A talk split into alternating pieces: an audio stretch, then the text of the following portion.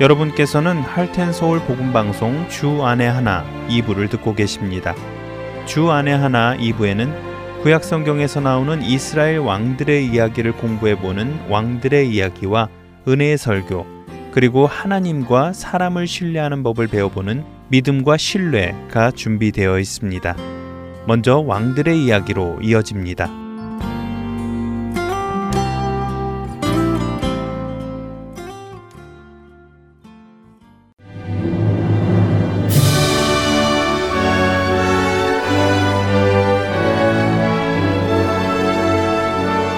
하트앤 서울 복음 방송 청취자 여러분 안녕하세요. 왕들의 이야기 진행의 김민석입니다. 오늘은 사무엘하 20장에서부터 24장, 역대상 21장과 22장, 28장과 29장의 말씀을 함께 살펴보도록 하겠습니다. 지난 시간 아들 압살롬의 반역을 마무리하고 다시 예루살렘 성으로 돌아오려는 다윗 왕의 길에 여러 가지 막힘이 있었던 것을 보았습니다. 먼저는 압살롬의 반역에 적극 가담했던 유다 지파가 다윗 왕의 보복이 두려워 그가 예루살렘으로 귀환하려는 것에 섣불리 찬성하지 못했습니다. 그런 유다 지파에게 다윗은 보복하지 않을 것을 약속하며 반역자 압살롬의 장수였던 아마사에게 요압을 대신하여 군대 사령관이 되게 해줄 것을 약속하지요. 그리하여 유다 지파는 물론 다른 지파들까지도 다윗의 귀환을 환영합니다. 귀한에 오른 다윗에게 나타난 사람이 있었지요. 바로 피난 가던 다윗을 조롱하고 저주하던 시므이였습니다. 시므이는 다윗의 귀한에 놀라 다윗 왕 앞에 나아가 자신의 죄를 자백하며 용서를 구합니다. 다윗 왕은 그런 시므이까지도 용서하지요. 귀환길에 나타난 사람은 또 있었습니다. 무비보셋의 재산을 탐하여 무비보셋과 다윗 사이를 이간시킨 시종 시바와 무비보셋이었습니다. 다윗 왕은 자초지정을 듣고는 시바 역시 벌하지 않습니다. 이제 모든 것이 해결되었구나 생각하며 귀환하던 다윗. 이번에는 베냐민 지파의 세바라는 사람이 지파를 선동하여 다윗을 떠납니다. 그리하여 다윗의 예루살렘 귀환을 유다 지파만이 함께하게 되지요. 이런 일들을 치르고 예루살렘으로 돌아온 다윗 왕은 먼저 유다 지파와 약속한 대로 아마사를 군 사령관으로 세우고 세바의 반란을 진압하기 위해 3일 안에 유다 사람들을 소집하라고 지시합니다. 하지만 유다 사람들은 생각처럼 잘 소집되지 않았습니다. 아마도 아마사의 신망이 사람들 사이에서 두텁지 못해서였던 것 같습니다. 소집이 원활히 이루어지지 않자 다윗 왕은 아비세에게 부하들만을 데리고 세바를 추격하라고 명령합니다. 이후 요압과 그의 부하들도 세바를 추격하러 따로 출발합니다. 그런데 이들이 기부원에 이르렀을 때 우연히 아마사를 만나게 되지요. 아마사를 만난 요압은 아마사와 인사를 하는 척 하더니 그를 공격하여 죽입니다. 아마도 요압은 아마사가 압살롬의 반역에 참여했던 것에 대한 불만과 함께 자기 대신 이스라엘의 군 사령관의 자리에 올랐다는 사실을 용납할 수 없었던 것 같습니다.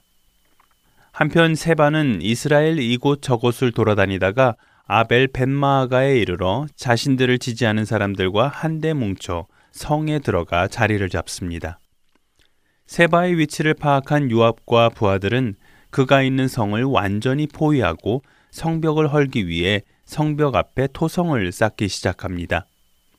그때 상황의 심각성을 깨달은 그 성의 지혜로운 여인이 소리를 높여 요압을 만나고 싶다고 합니다.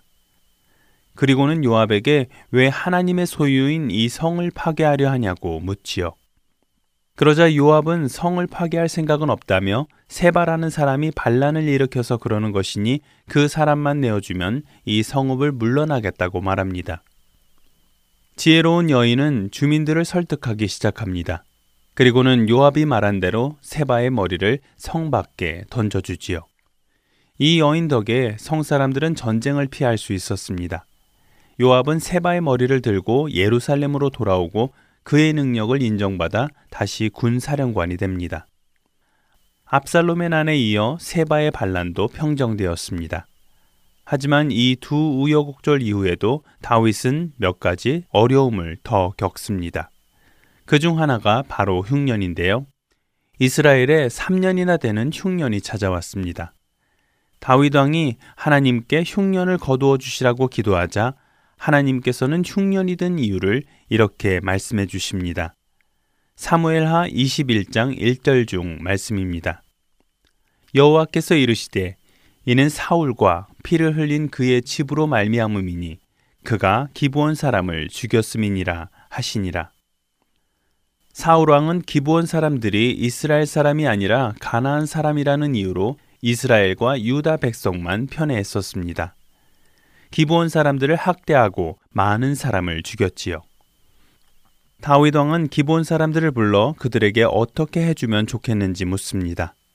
그러자 그들은 사울 왕이 저희를 학살하였으니 그의 자손 가운데 남자 일곱 명을 넘겨주면 그들을 사울 왕의 성이 있던 기부하의 나무에 매달겠다고 말합니다. 다윗 왕은 사울 왕 자손 중 요나단의 아들 무비보셋은 남겨두고 사울 왕의 딸들이 낳은 자식이나 후궁에게서 낳은 자식들을 찾아서 기본 사람들에게 넘겨줍니다. 그러자 하나님께서는 3년이나 내리던 흉년을 멈추고 이스라엘을 돌보기 시작하셨습니다. 이후 다윗은 하나님께서 기뻐하지 않으시는 이스라엘 인구 조사를 시행합니다. 요압 장군은 이스라엘을 돌아다니며 인구 조사를 한 후 칼을 다룰 수 있는 용사의 수를 다윗 왕에게 보고하였는데요. 그 수는 이스라엘에서 80만 명, 유다에서 50만 명, 총 130만 명의 군사를 동원할 수 있다고 보고합니다. 그런데 다윗 왕은 인구 조사를 한 후 하나님께 마음의 가책을 느꼈는지 하나님께 자신의 죄를 자백합니다. 그랬더니 다음 날 아침 하나님께서 예언자 갓을 다윗 왕에게 보내시어 세 가지 중 하나를 선택하라고 하십니다. 첫째는 나라의 일곱 해 동안 흉년, 둘째는 원수들을 피해 석 달 동안 도망, 세 번째는 사흘 동안의 전염병 중 하나를 선택하라고 하시지요. 세 가지 벌 가운데 어느 것 하나도 다윗 왕에게 쉬운 것은 없었습니다. 결국 다윗 왕은 전염병을 선택하지요. 그러자 그날부터 이스라엘에는 전염병이 내려졌는데요. 그 결과 3일 동안 단에서 부엘세바까지 7만 명이나 죽게 됩니다. 그 후 천사가 예루살렘을 치려고 손을 뻗자 하나님께서는 재앙을 내리시려던 생각을 돌이키시고 천사에게 재앙을 중단시키십니다. 다윗 왕은 그 천사를 보고 하나님께 호소합니다. 죄를 지은 것은 저입니다. 못할 짓을 한 것은 저입니다. 이 양들이야 무슨 잘못이 있겠습니까? 제발 손을 돌려 저와 제 집안을 쳐 주십시오. 그러자 그때 갓 선지자가 다윗 왕에게 달려와 하나님의 말씀을 전합니다. 천사가 멈추어 선 곳 여부스 사람 아라우나의 타작 마당에 올라가서 그곳에서 하나님의 재단을 쌓으라고요. 그렇게 해서 아라우나의 타작마당에 다다른 다윗 왕은 아라우나로부터 타작마당과 소를 사서 재단을 쌓고 번제와 화목제를 하나님께 드립니다. 그러자 이스라엘에 내렸던 하나님의 재앙이 그치게 되지요. 그 타작마당은 훗날 솔로몬의 성전터가 됩니다. 다윗 왕은 이때부터 성전 건축에 필요한 많은 준비를 하지요. 돌 깎는 사람부터 백향목, 노쇠, 성전용 철못 등은 물론 성전 건축을 위한 많은 자금을 준비하였고 특히 기도 중에 보여주신 성전 설계도까지 준비해 놓아 다윗 왕의 후계자인 솔로몬이 무사히 성전을 건축할 수 있도록 모든 기틀을 마련해 놓았습니다. 성전 건축 준비가 마무리되어 가자 파란만장했던 다윗 왕의 삶도 끝에 다달해 다윗성에 안치됐지요. 다윗의 일생은 사무엘에게 기름 부음 받은 후부터 개인이 아니라 이스라엘을 위한 삶이었습니다. 골리앗을 물리친 후부터 왕이 되기까지 혹독한 시련이 있었지만 그 모든 시련 속에서도 하나님께 기도하고 찬양하기를 멈추지 않았습니다. 하나님의 때를 기다리며 이스라엘을 하나로 통일하고 왕국의 기틀을 다졌으며 예루살렘을 수도로 삼고 그곳으로 언약궤를 옮겨왔습니다. 특히 자신의 죄를 깨달았을 때 곧바로 하나님께 회개하였고 그 죄로 인해 하나님께서 주시는 훈육을 불평 없이 받을 수 있는 사람이었습니다. 그만큼 하나님의 뜻에 순종하고자 했던 하나님의 마음에 합한 자였습니다. 왕들의 이야기 다윗 편을 마치겠습니다. 다음 주에 뵙겠습니다. 안녕히 계세요.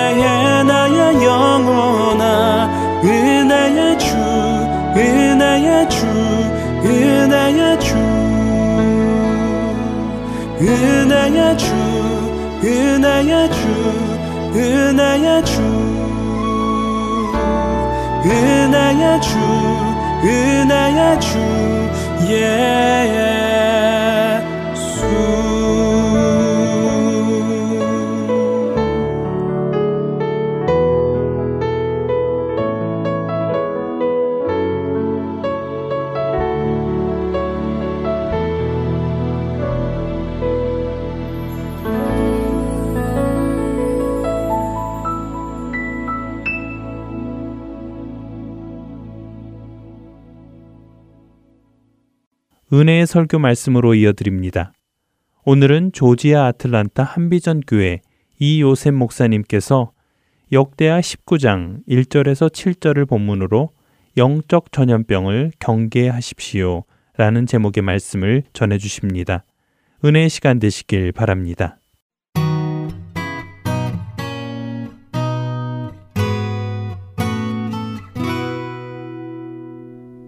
우리는 흔히 살다가 이런 생각을 합니다. 내가 죽게 되면 나띵이다. 내가 가져가는 것도 없고 아무것도 남은 것도 없기 때문에 나 죽으면 끝이다 생각하게 되는 것. 인생은 허무한 것이다. 얘기할 때 죽음을 보라. 죽음을 보면 나띵 아니냐 이렇게 얘기합니다. 근데 성경적으로 생각하면 잘못된 거죠. 죽음은 나띵이 아닙니다. 그리고 죽어서 가져가는 게 없는 것도 아닙니다. 다 가져갑니다. 성경적인 내용 같습니다. 오늘 또 어떤 분들은 성경을 되 그렇게 푸셨나 할지 모르지만 성경이 크리하게 적혀 있는 것입니다. 그건 뭐냐면 내가 이 땅에서 살아난 모든 삶의 결과 그 열매를 우린 예수님 앞에 들고 갑니다. 심지어 예수님께서 뭐라고 말씀하셨냐면 이 땅에서 작은 소자에게 내 이름으로 물 한 잔 떠준 것도 내가 잊어버리지 않겠다. 그 얘기는 뭐냐면 나의 행실과 내 행위의 모든 것을 하나님 앞에 들고 간다는 얘기입니다. 내가 다음 세상을 살아갈 때는 내가 이 세상에 사는 것들이 엄청난 임팩, 엄청난 영향력을 미친다는 것입니다. 그러니까 역대기를 읽으면서 우리가 느낄 수 있는 건 뭐냐면요. 다윗 때 시부터 시작해서 모든 왕들이 한 대 한 대 가면서 끝이 뭐냐면요. 그가 결국 죽었더라 입니다. 그렇죠? 나름대로 다 인생을 삽니다. 근데 결국 끝이 뭐냐면 그가 죽었더라. 그러면 다윗이 죽었고 그 아들 솔로몬이 죽었다. 그러면 다윗은 무엇을 들고 가고 솔로몬은 무엇을 들고 갔을까요? 물론 솔로몬이 엄청난 성전을 세우고 금은보화가 넘치고 영화 가운데 죽었습니다. 나라는 튼튼하고요. 솔로몬이 죽었을 때 뭘 들고 갔을까요? 예, 금은보화 물론 들고 간 거 아무것도 없습니다. 뭘 들고 갔을까요? 그 인생을 들고 갔다고 분명히 믿어집니다. 다윗은 무엇을 들고 갔을까요? 빈손으로 갔을까요? 저는 아니라고 생각합니다. 다윗은 하나님의 칭찬을 들고 갔습니다. 하나님의 인정하심을 그대로 들고 다 갔습니다. 그리고 그는 죽을 때 확신이 있었을 것 같습니다. 그런데 그에 비해서 그 아들 솔로몬은 죽을 때 확신이 없었을 것 같습니다. 왜 그렇습니까? 나이가 먹어갈수록 믿음을 떠났고요. 특별히 그가 하나님 말씀을 따르지 않고 여인을 많이 둔 아내를 천 명이나 둔 그것이 그의 인생을 괴롭히게 돼서 종말적으로 인생의 마지막은 하나님 앞에 가서 크게 칭찬받을 일이 못 되었습니다. 우리가 그걸 합니다. 그 아들 르호보암 때에 그래서 그 결과로 어떻게 보면 나라가 두 개로 쪼개집니다. 그래서 북왕조 이스라엘이 세워지게 되고 남왕조 유다가 세워지게 되고 하나님의 약속은 다윗의 계통을 통해서 남한조 유다에 임하게 됩니다. 그리고 르호보암 이후에 르호보암이 죽고 나자 아사라는 왕이 올라옵니다. 아사왕 인생의 종말도 솔로몬과 비슷합니다. 초반에 하나님의 엄청난 칭찬을 받았습니다. 그래 열왕기는 아사왕의 인생을 이렇게 적습니다. 아사왕이 그의 조상 다윗의 길로 행했다. 이건 하나님의 인정입니다. 성경에서 반대가 있습니다. 누구누구 왕이 여로보암의 길을 따랐더라. 그럼 이건 악한 자의 길입니다. 그렇죠? 한 줄로 평가하시는 겁니다. 근데 아사왕이 그의 삶의 행적들이 정말 하나님을 성실하게 따랐다. 근데 마지막에 인생의 마지막 처리를 잘못합니다. 그래 아사왕이 월락 하나님의 뜻을 따르고 열심히 살다 보니까 아사왕 재임 35년 동안에 나라에 화평함을 주십니다. 외적이 침입하지 않습니다. 근데 36년 차 됐을 때 이스라엘이 쳐내려옵니다. 북왕조 이스라엘이 쳐내려오자 이가 어, 뭐 무슨 밥을 먹었는지 북왕조 이스라엘 북쪽에 있던 아람 왕에게 뇌물을 보냅니다. 금은보화로. 뇌물이 파워풀해요. 아람 왕이 이스라엘을 칩니다.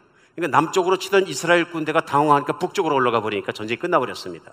그러자 얼른 거기에다가 북쪽에다가 성을 짓습니다. 근데 문제는 거기서 끝나지 않고 그러고 돌아온 아사 왕에게 하나님이 선지자를 보내서 말씀하십니다. 예. 그래서 무슨 말씀하시냐면요. 저주의 말씀을 하십니다. 내가 이후로는 너 땅에 항상 전쟁이 있을 것이다. 하나님을 분노하게 만든 것입니다. 하나님께 여쭙지 않습니다. 이게 36년 차에 일어난 일입니다. 제인. 근데 35년 차까는 태평하였더라, 성대했더라, 잘 컸더라 얘기합니다. 선지자의 그 말을 듣고 아사왕이요. 그 선지자 감옥에 가둡니다. 핍박하는 자가 됩니다. 악인으로 변한 것입니다. 악한 자로. 그뿐만 아니라 아사왕의 끝은 이렇게 잘 그가 발에 병이 들었으나 의원하게 구하고 하나님께 구하지 않았더라. 얼마나 그가 세상적인 사고방식으로 돌아가 버렸는가 것을 크리하게 보여줍니다. 그리고 아사왕이 죽자 오늘 본문인 여호사밧 왕의 이야기가 17장, 18장, 19장 세 장에 걸쳐서 계속됩니다. 오늘은 여호사밧 왕의 거의 뒷부분에 해당되는 19장 말씀이 본문 가지고 하나님의 말씀을 같이 나누고 있습니다. 인생은 죽음은 그냥 없어지는 것이 아니라 이 땅 가운데 삶의 결과가 고스란히 남아 있습니다. 그리고 우리는 그 삶의 결과를 들고 하나님 앞에 서게 되는 것입니다. 성경은 우리에게 어떻게 사는 것이 복받은 인생이고 이 생애뿐만 아니라 다음 세상에까지 하나님의 칭찬이 되고 기쁨이 되는 삶을 살 수 있는가 하는 것을 크리하게 가르쳐 주고 있습니다. 오늘도 하나님 말씀이 그냥 지나가는 것이 아니라 오늘 본문 말씀 가운데 최소한 한 가지라도 또렷하게 가르쳐 주시는 깨달음이 있는 주일이 되었으면 좋겠습니다. 오늘 여호사밧에 관한 19장, 역대하 19장 1절 말씀은 이렇게 시작합니다. 유다 왕 여호사밧이 평안히 예루살렘에서 돌아, 예루살렘에 돌아와서 그의 궁에 들어가니라. 여기서 평안히 들어갔다는데 사실은 평안히 하는 말이 앞장을 18장을 보면 그런 뜻이 아닙니다. 이게 무슨 뜻이냐면요. 겨우 살아서 이런 뜻입니다. 왜냐, 그 앞장의 18장은 1절에 무슨 내용이 나오냐면요. 이 여호사밧 왕이 18장 1절에요. 여호사밧이 부귀와 영광을 크게 떨쳤고 아합 가문과 혼인함으로 인척 관계를 맺었더라. 이렇게 나옵니다. 그러니까 18장 1절에 나온 내용이 뭐냐면요. 남왕조 왕이 여호사밧 왕이었는데요. 북왕조에 하나님의 정말로 저주받고 욕을 듣던 왕조가 있습니다. 아마 이스라엘의 왕조 중에서 하나님께서 가장 폐역한 왕이라고 말씀하신 왕 중에 하나가 아합 왕입니다. 그런데 그 아합 왕과 혼인을 맺습니다. 무슨 얘기냐면 그 아들 여호람을 북왕조 아합 왕의 딸이었던 아달리아하고 결혼을 시켰다는 얘기입니다. 결혼을 시킨 것뿐만 아니라 아주 친한 친구가 됩니다. 동맹이 됩니다. 그런데 여기서 놀라운 일이 발견되기 시작합니다, 이제. 남왕조 유대 운명이 막 달라지는 겁니다. 이것을 통해서. 그래서 이때부터 무슨 일이 일어나냐면요. 초청을 받아서 북왕조 이스라엘을 방문합니다. 그때 아방이 권유합니다. 뭘 권유하냐면 우리가 함께 힘을 합해서 아랍 나라를 치자. 이제 우리가 두 나라가 강한데 둘이 힘을 합치면 무서울 게뭐 있냐? 이런 얘기입니다. 그러자 여호사밧 왕이 응수합니다. 뭐라 그러냐면 어, 그대의 적이 내 적이고 내 적이 그대의 적이고 우리가 남이가 하는 식으로 얘기합니다. 그래서 결국은 전쟁이 시작됩니다. 그 전쟁에서 아합이 죽습니다. 하나님이 미워하셨습니다. 이 동맹을 엄청 미워하셨습니다. 하나님이 미워하셔서 아합을 죽이시고 여호사밧은 평상시 신앙생활을 생각하시고 하나님의 다윗과의 약속을 생각하셔서 안 다치고 살아남게 해주십니다. 겨우 목숨을 구합니다. 전쟁터에서. 그리고 오늘 본문 19장 1절은 그 전쟁에서 겨우 목숨을 구해 가지고 자기 궁으로 들어갔다는 얘기입니다. 남쪽으로 내려와서. 그래 자기 궁으로 겨우 살아서 돌아왔더니 2절입니다. 2절에 뭡니까? 예. 하나님께서 선지자를 보내셔서 하나님의 아들 선견자 예후가 나가서 여호사밧 왕을 맞아 이르되 왕이 악한 자를 돕고 여호와를 미워하는 자들을 사랑하는 것이 옳으니까 그러므로 여호와께서부터 진노하심이 왕에게 임하리이다. 오늘 여호사밧 왕에게 임한 하나님의 뜻이 뭐냐면요. 분노하신 겁니다. 여호사밧 왕을 미워하시게 됐다는 얘기입니다. 하나님의 분노 가운데로 들어갔다. 이거 살떨리고 무시무시한 얘기거든요. 성경 말씀 중에. 그를 보면 하나님 마음속에 있는 분노가 확 끌어올리시더라. 근데 그전에는 여호사밧이 하나님을 기쁘시게 하는 자였습니다. 근데 오늘 여호사밧은 오늘 본문 가운데 말씀하시는 건 하나님의 분노 밑으로 들어갔다 하는 얘기입니다. 여호사밧을 보면 하나님의 분노가 치밀어 오르게 되었다 하는 것입니다. 한때 하나님의 기쁨의 종이었던 이 왕이 하나님 앞에 그런 모습으로 바뀌게 되었습니다. 왜 그렇습니까? 왜 이렇게 되었을까요? 예, 결론은 쉽습니다. 친구 잘못 사귀어서 그렇습니다. 아합을 친구 삼은 것입니다. 그렇죠? 이게 얼마나 근데 큰 일인지 모릅니다. 2차 세계대전 때 루즈벨트 대통령이 미국 대통령이었는데요. 한창 전쟁이 됐을 때 독일이 얼마나 강했든지 독일과 일본이 같이 연합해서 전쟁을 미국과 영국을 중심으로 연합군과 붙었는데요. 루즈벨트 대통령이 급해지셨던 모양입니다. 승리를 확신할 수 없었던 모양입니다. 그래서 무슨 말씀하시냐면 이 다리만 건널 수 있다면 내가 악마와도 손을 잡겠다. 이런 어록을 남겨놓으시죠. 너무 전쟁이 힘들었다는 얘기예요. 승리할 가능성이 잘 안 보이고 확신이 들지 않았기 때문에. 그, 그 다리를 건너간다는 얘기는 뭐냐면 승리만 할 수 있다면 악마하고도 손을 잡겠다. 그 결과 무슨 일이 일어나냐면요. 소련에 있었던 스탈린과 손을 잡게 됩니다. 스탈린은 그 당시에 자기 국민 수십만 명을 죽이고 잔악하게 죽여가지고 유명한 사람입니다. 독재를 하기 위해서. 아주 잔인한 사람이었습니다. 나중에 그래 소련 사람 자신이 스탈린의 동상을 다 무너뜨리고 막 그러게 되잖아요. 근데 그럴 만큼 악한 사람이었습니다. 그런데 스탈린에게 손을 내밀어서 손을 잡게 되고요. 소련군이 개입하게 됩니다. 그러면서 소련이란 나라가 구소련이 커지기 시작합니다. 역할이 커지기 시작하고요. 2차 대전이 끝납니다. 근데 끝나기 직전에 영국의 수상했던 철칠이 경고합니다. 철칠이 보기에는 스탈린이 히틀러보다 더 선하지 않다.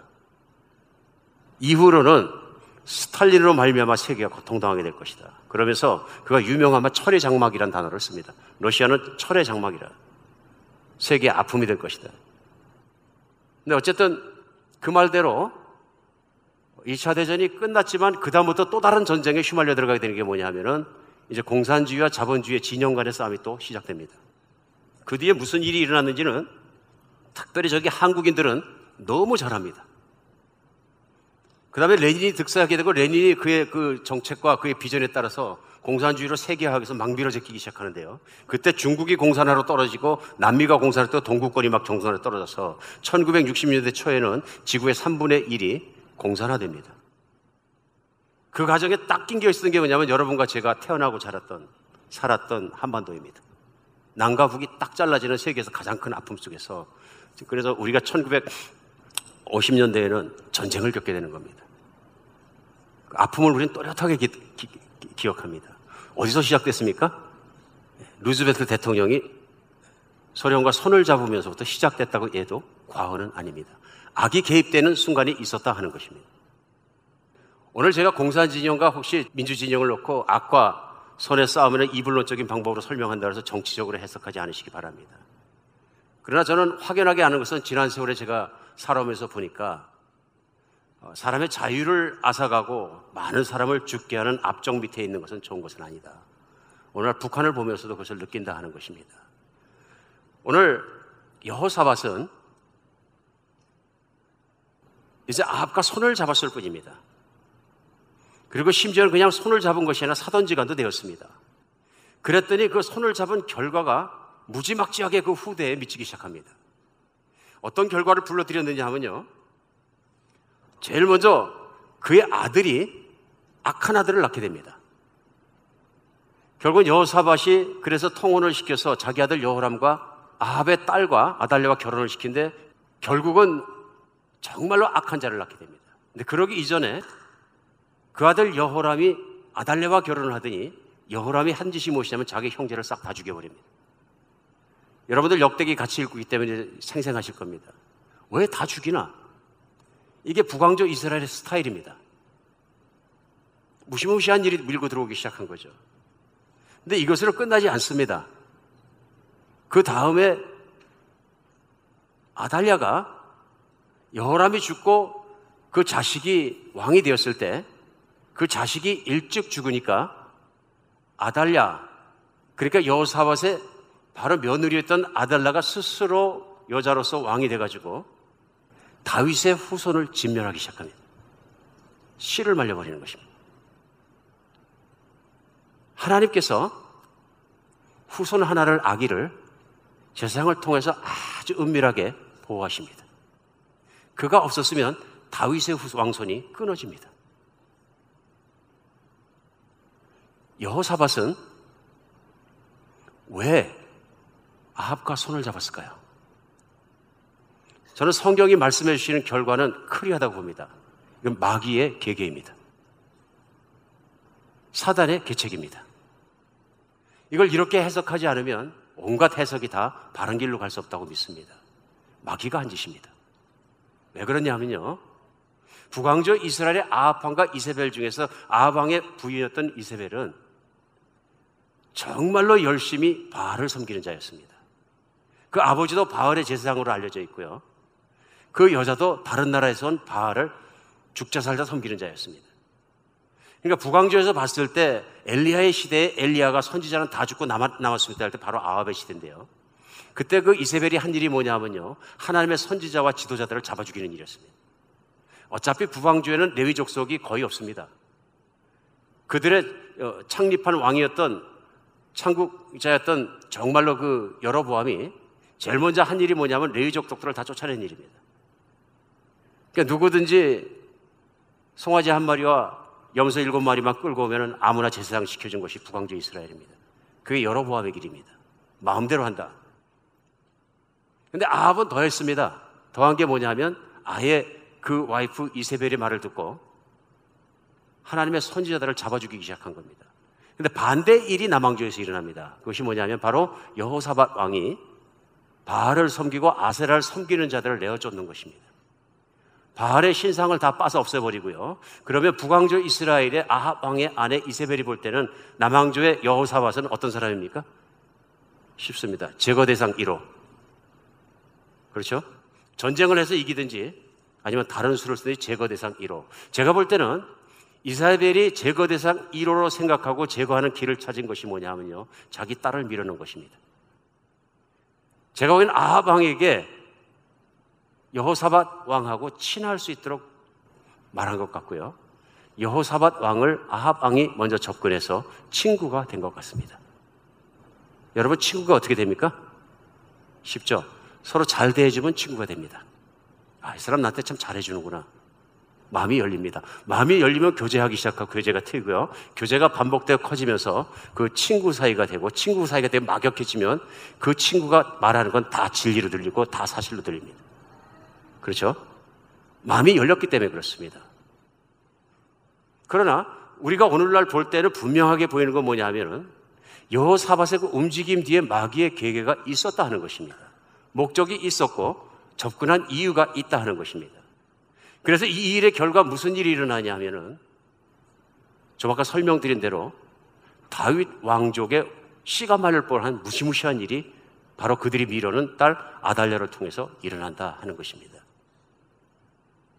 우리는 이것이 마귀의 계계인 것을 알 수 있고 하나님의 약속의 길을 가로막고서는 마귀의 계계인 것을 크리하게 볼 수 있습니다. 예수 그리스도 이 땅에 오셔 태어나실 때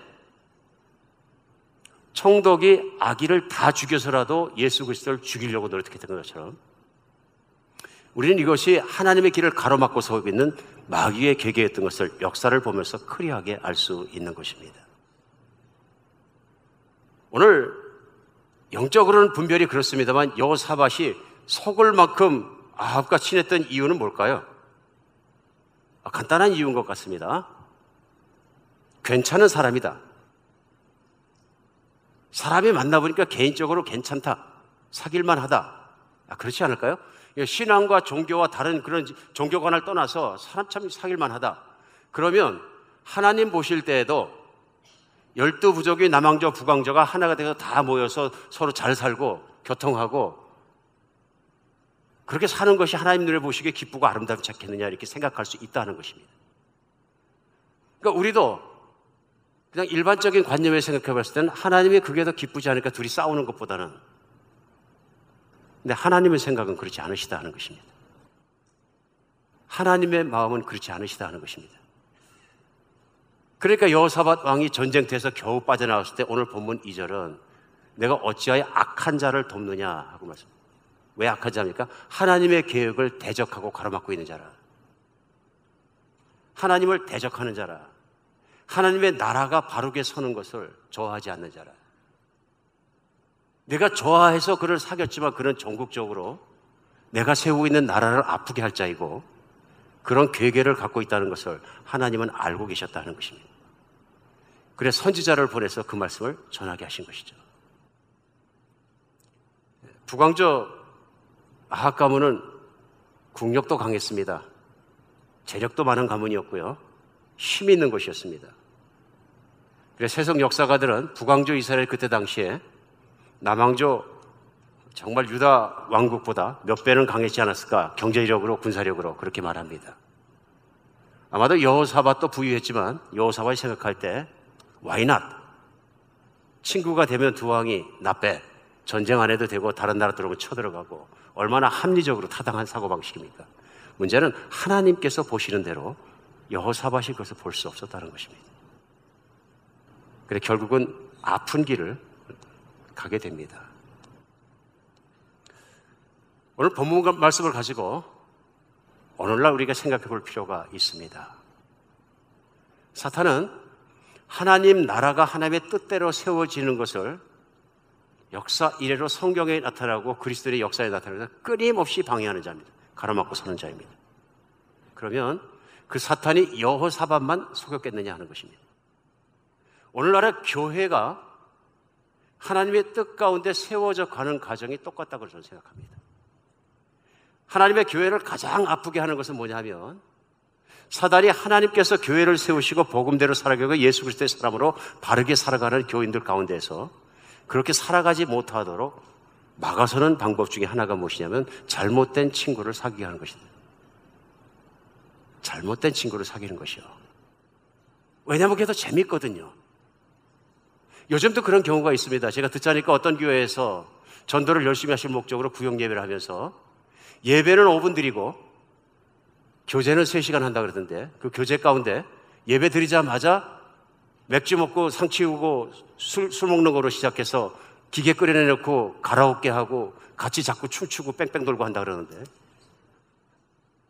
전도가 잘 된다는 거죠. 예, 전도 잘 되죠? 저 분명히 믿습니다. 세상에 먹힙니다. 유행가 한 시간, 두 시간 막 부르다 보면 그 내용이 다 뭡니까? 내 잊지 못할 그대여. 내 가슴에 저미는 그대여. 그때 솟아오르는 게 뭡니까? 욕정이죠. 그랬더니 한 잔 이렇게 하시고 막 춤을 추고 이 부인 저 부인 붙잡고 춤추고 뺑뺑 돌고 하다 보면 어떻게 됩니까? 거룩하고 신령한 예수 그리스도가 생각나는 겁니까? 천만의 말씀이죠. 재밌습니까? 그럼요. 음란에 빠져 들어가기 전에 재밌거든요. 내가 친구가 누군지를 잘 봐야 됩니다. 말은 그렇게 할 수 있습니다. 그래야 교회 나오고 예수 믿고 다 절차입니다. 천만의 말씀입니다. 예수는 그렇게 믿는 것이 아닙니다. 예수님의 복음이 전해지고 성령의 역사로 그가 정말로 살아왔던 길에서 펄쩍 끌어안고 십자가를 끌어안고 회개했을 때 정말로 교인이 일어나는 것입니다. 금방 세속화된다는 거예요. 내가 친구를 누구로 사귀었느냐에 따라서 슬슬 들어온다는 거예요. 누구를 향해서 마음이 열렸느냐 하는 것입니다. 하나님의 교회는 예수 그리스도께서 다시 오신 날까지 정말 힘든 일입니다만은 100% 예수의 사람만 교인이 될 수는 없는 것입니다. 예수님이 재림하실 때까지는 섞여서 살아갈 수밖에 없는 것입니다. 그러나 끊임없이 예수님의 순수한 신앙을 추구하는 것입니다. 정말입니다. 그래서 예수님께서는 교회를 말씀하실 때 세상의 끝날을 말씀하실 때 가라지와 알곡 비교를 하시면서 가라지를 뽑지 말라 그러십니다. 성경에 있는 말씀을 그대로 나누고 싶습니다. 여기에 문제가 있는 거죠.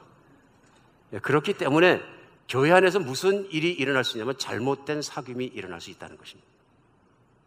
이것을 전제하고 우리가 교제를 하고 친교를 하고 살아가야 한다.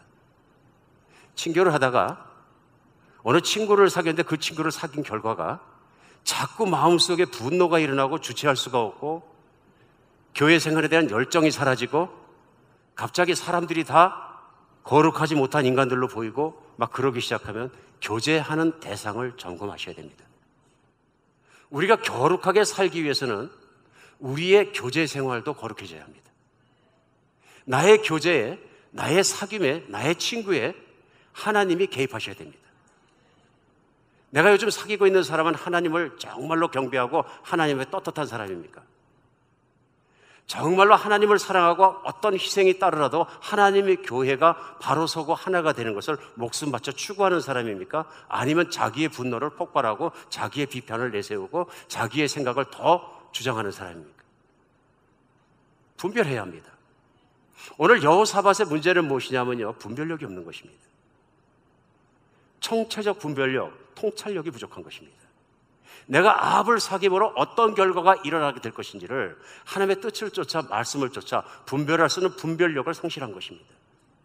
오늘날 교회도 마찬가지의 공격을 받을 때 내가 잘못된 친구에게 마음을 열어주게 되면 똑같은 결과가 일어나서 나의 신앙생활이 망하고 교회를 아프게 할 수 있다는 걸 알아야 합니다. 정말입니다. 우리가 사람을 좋아할 때는 여러 가지 이유로 좋아하지만 특별히 좋아하는 이유가 저 사람이 나에게 마음을 내어주니까, 나에게 친절하니까, 나에게 진실해 보이니까, 나를 정말 사랑하는 것 같으니까 마음이 금방 열립니다. 조심해야 하는 부분이 있습니다.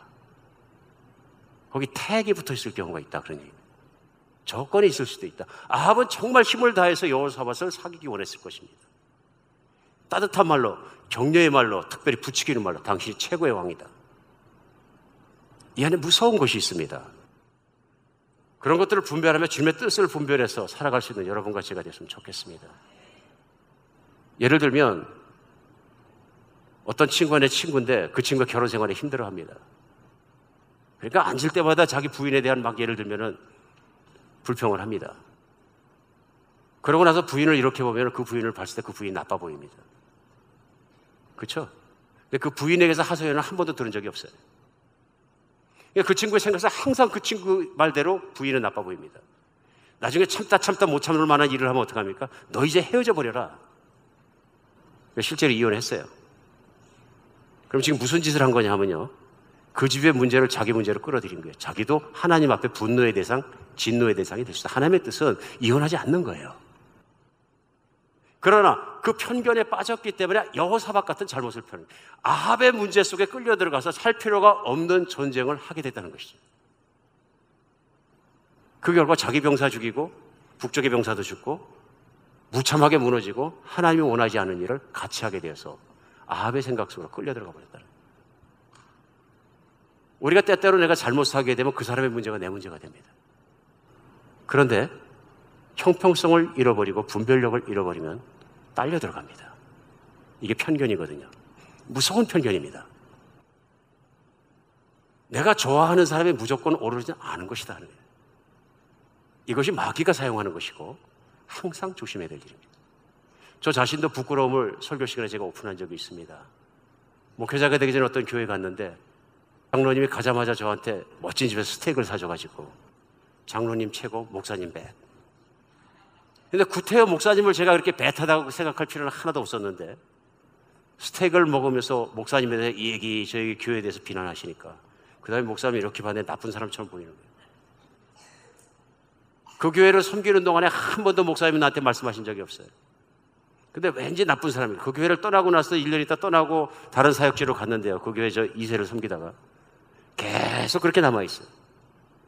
나중에 알고 보니까 그 장로님이 교회를 제일 아프게 하신 분이에요. 결국 그분도 교회 떠나면서 박살내고 떠나셨는데. 그리고 그 목사님의 과거에 대해서 내가 알게 됐는데 훌륭한 분이에요. 그러나 여전히 내 마음속에서는 목사님 배 장로님 그 왜냐하면 스테이크만 얻어먹은 것이 아니라 그다음부터 그 비즈니스 갈 때마다 밥을 꽉하게 얻어먹었어요.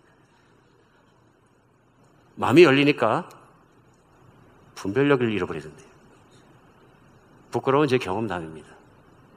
인간이 얼마나 약한 것인지 깨닫게 됩니다. 잘해준다고 달콤하다고 다 하나님의 교제를 이뤄가는 친구는 아니다 하는 것입니다. 분별력 없이 교제하면 세상에 빠지게 됩니다. 조심해야 될 일입니다.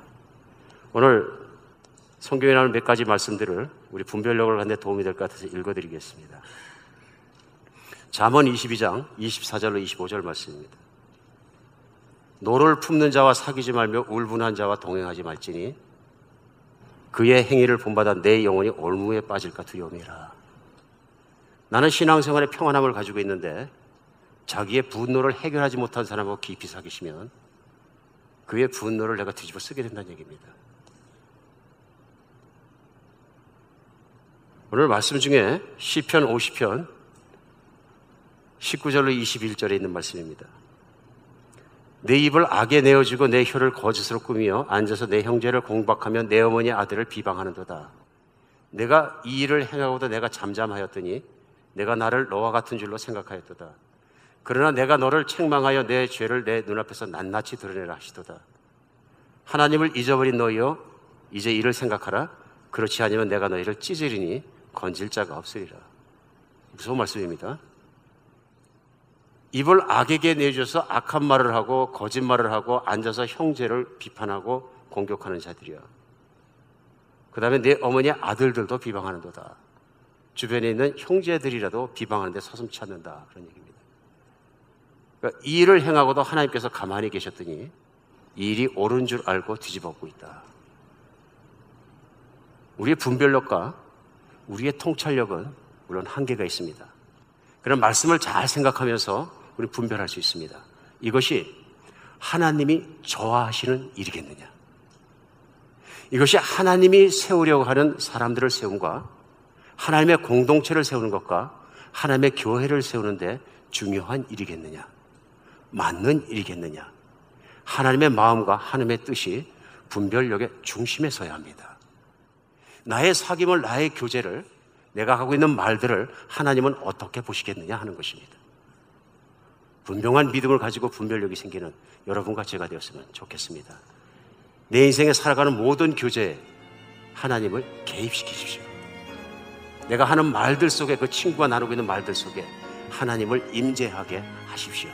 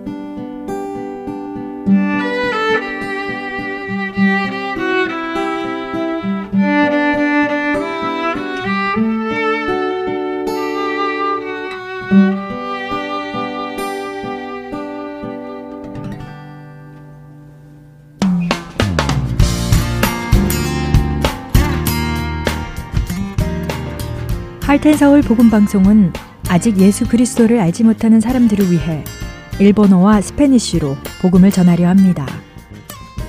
어둠 속에서 빛을 찾지 못하는 그들에게 참 빛이신 예수 그리스도의 복음을 전하는 이 사역에 번역으로 동참하실 분들은 하텐 서울 복음 방송 전화 602-866-8999로 연락 주시기 바랍니다.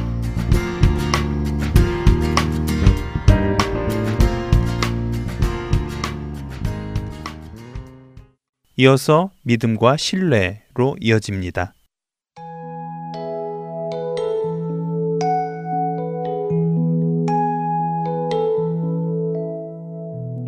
애청자 여러분 안녕하세요. 하나님과 사람을 신뢰하는 법을 배워나가는 믿음과 신뢰 진행의 민경은입니다.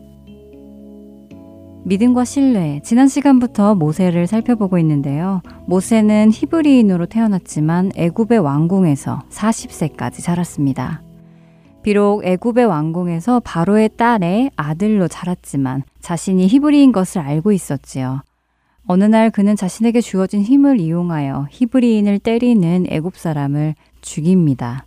자신의 힘으로 히브리인을 구해 주었다고 생각했지만 그의 행동은 그로 도망자가 되게 합니다. 그 후 미디안으로 도망하여 결혼을 하고 장인의 양을 치던 80세의 모세 앞에 어느 날 하나님께서 나타나셔서 애굽으로 가서 하나님의 백성을 이끌어 내오라고 말씀하시지요.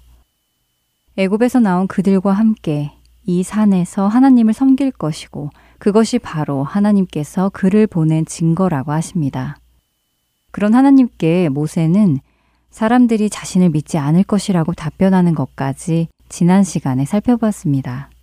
모세가 이런 반응을 보이는 이유는 무엇일까요? 지난 시간에도 말씀드린 대로 그는 하나님을 잘 몰랐고 자기 자신은 잘 알고 있었기 때문입니다. 자신에게는 그러한 능력도 없고 사람들의 신뢰도 얻지 못함을 그는 40년 전의 경험을 통해 알고 있었지요. 모세가 자기 자신을 아는 이유는 자기 자신의 경험에서 나온 결과입니다. 그는 스스로의 힘으로 히브리인을 구하기 위해 애굽인을 쳐 죽이는 일까지 마다하지 않았지만 결과는 자신의 생각과 달랐지요. 히브리인들의 누가 너를 우리를 다스리는 자와 재판관으로 삼았느냐? 내가 애굽 사람을 죽인 것처럼 나도 죽이려느냐? 라는 비아냥거림을 받을 뿐이었습니다. 이를 통해 모세는 사람들이 자신을 믿지 않을 것을 알고 있었지요. 모세가 자기 자신을 아는 이유가 경험에서 얻은 것이라면 모세가 하나님을 모르는 이유는 무엇일까요? 그건 역시 경험입니다.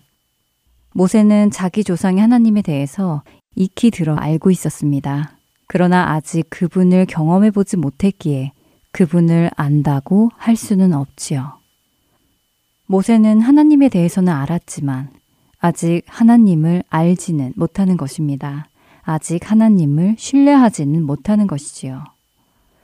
그런 모세를 하나님께서는 믿음이 없다 하지는 않으십니다. 대신 앞으로 하나님께서 하실 일을 하나하나 자세하게 말씀해 주시지요. 내가 아노니 강한 손으로 치기 전에는 애굽 왕이 너희가 가도록 허락하지 아니하다가 내가 내 손을 들어 애굽 중에 여러 가지 이적으로 그 나라를 친 후에야 그가 너희를 보내리라. 내가 애굽 사람으로 이 백성에게 은혜를 입히게 할지라. 너희가 나갈 때에 빈손으로 가지 아니하리니 여인들은 모두 그 이웃 사람과 및 자기 집에 거류하는 여인에게 은폐물과 금폐물과 의복을 구하여 너희의 자녀를 꾸미라. 너희는 애굽 사람들의 물품을 취하리라. 라고 출애굽기 3장 19절에서 22절까지 앞으로 있을 일을 미리 말씀하십니다. 애굽의 왕이 한 번에 보내주지 않을 것과 하나님께서 여러 가지 이적을 보이신 후에야 보내준다는 것. 그리고 이스라엘 민족이 애굽을 떠날 때 빈손으로 가지 않을 것까지 미리 말씀해 주십니다. 그러나 이러한 하나님의 말씀이 모세에게는 어떻게 다가왔을까요? 믿음으로 다가왔을까요? 그렇지 않았습니다. 모세는 여전히 사람들은 자신을 믿지 않을 것이라고 말합니다.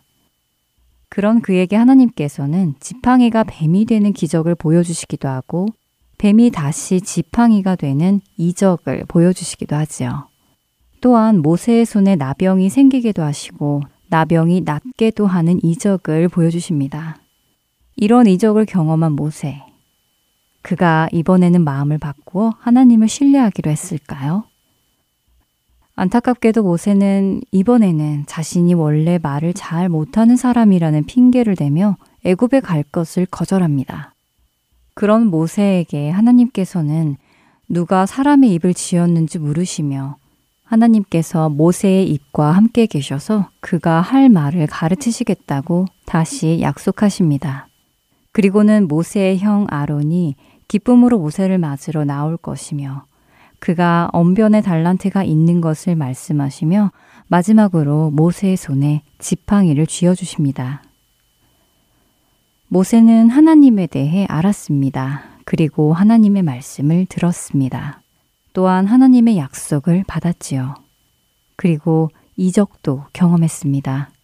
그러나 여전히 그는 하나님을 선뜻 신뢰하지는 못했습니다. 아직 하나님을 충분히 경험하지 못했기 때문인데요.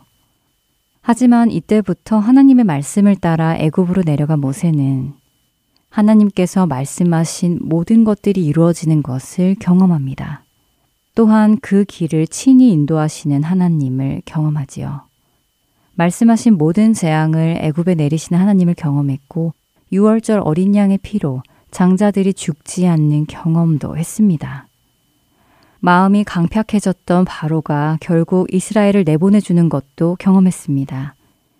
그의 손에 쥐어진 지팡이를 통해 홍해를 가르고 반석에서 물을 내며 이스라엘 백성들을 인도하여 하나님께서 말씀하신 그 산에서 하나님을 섬기게 됩니다.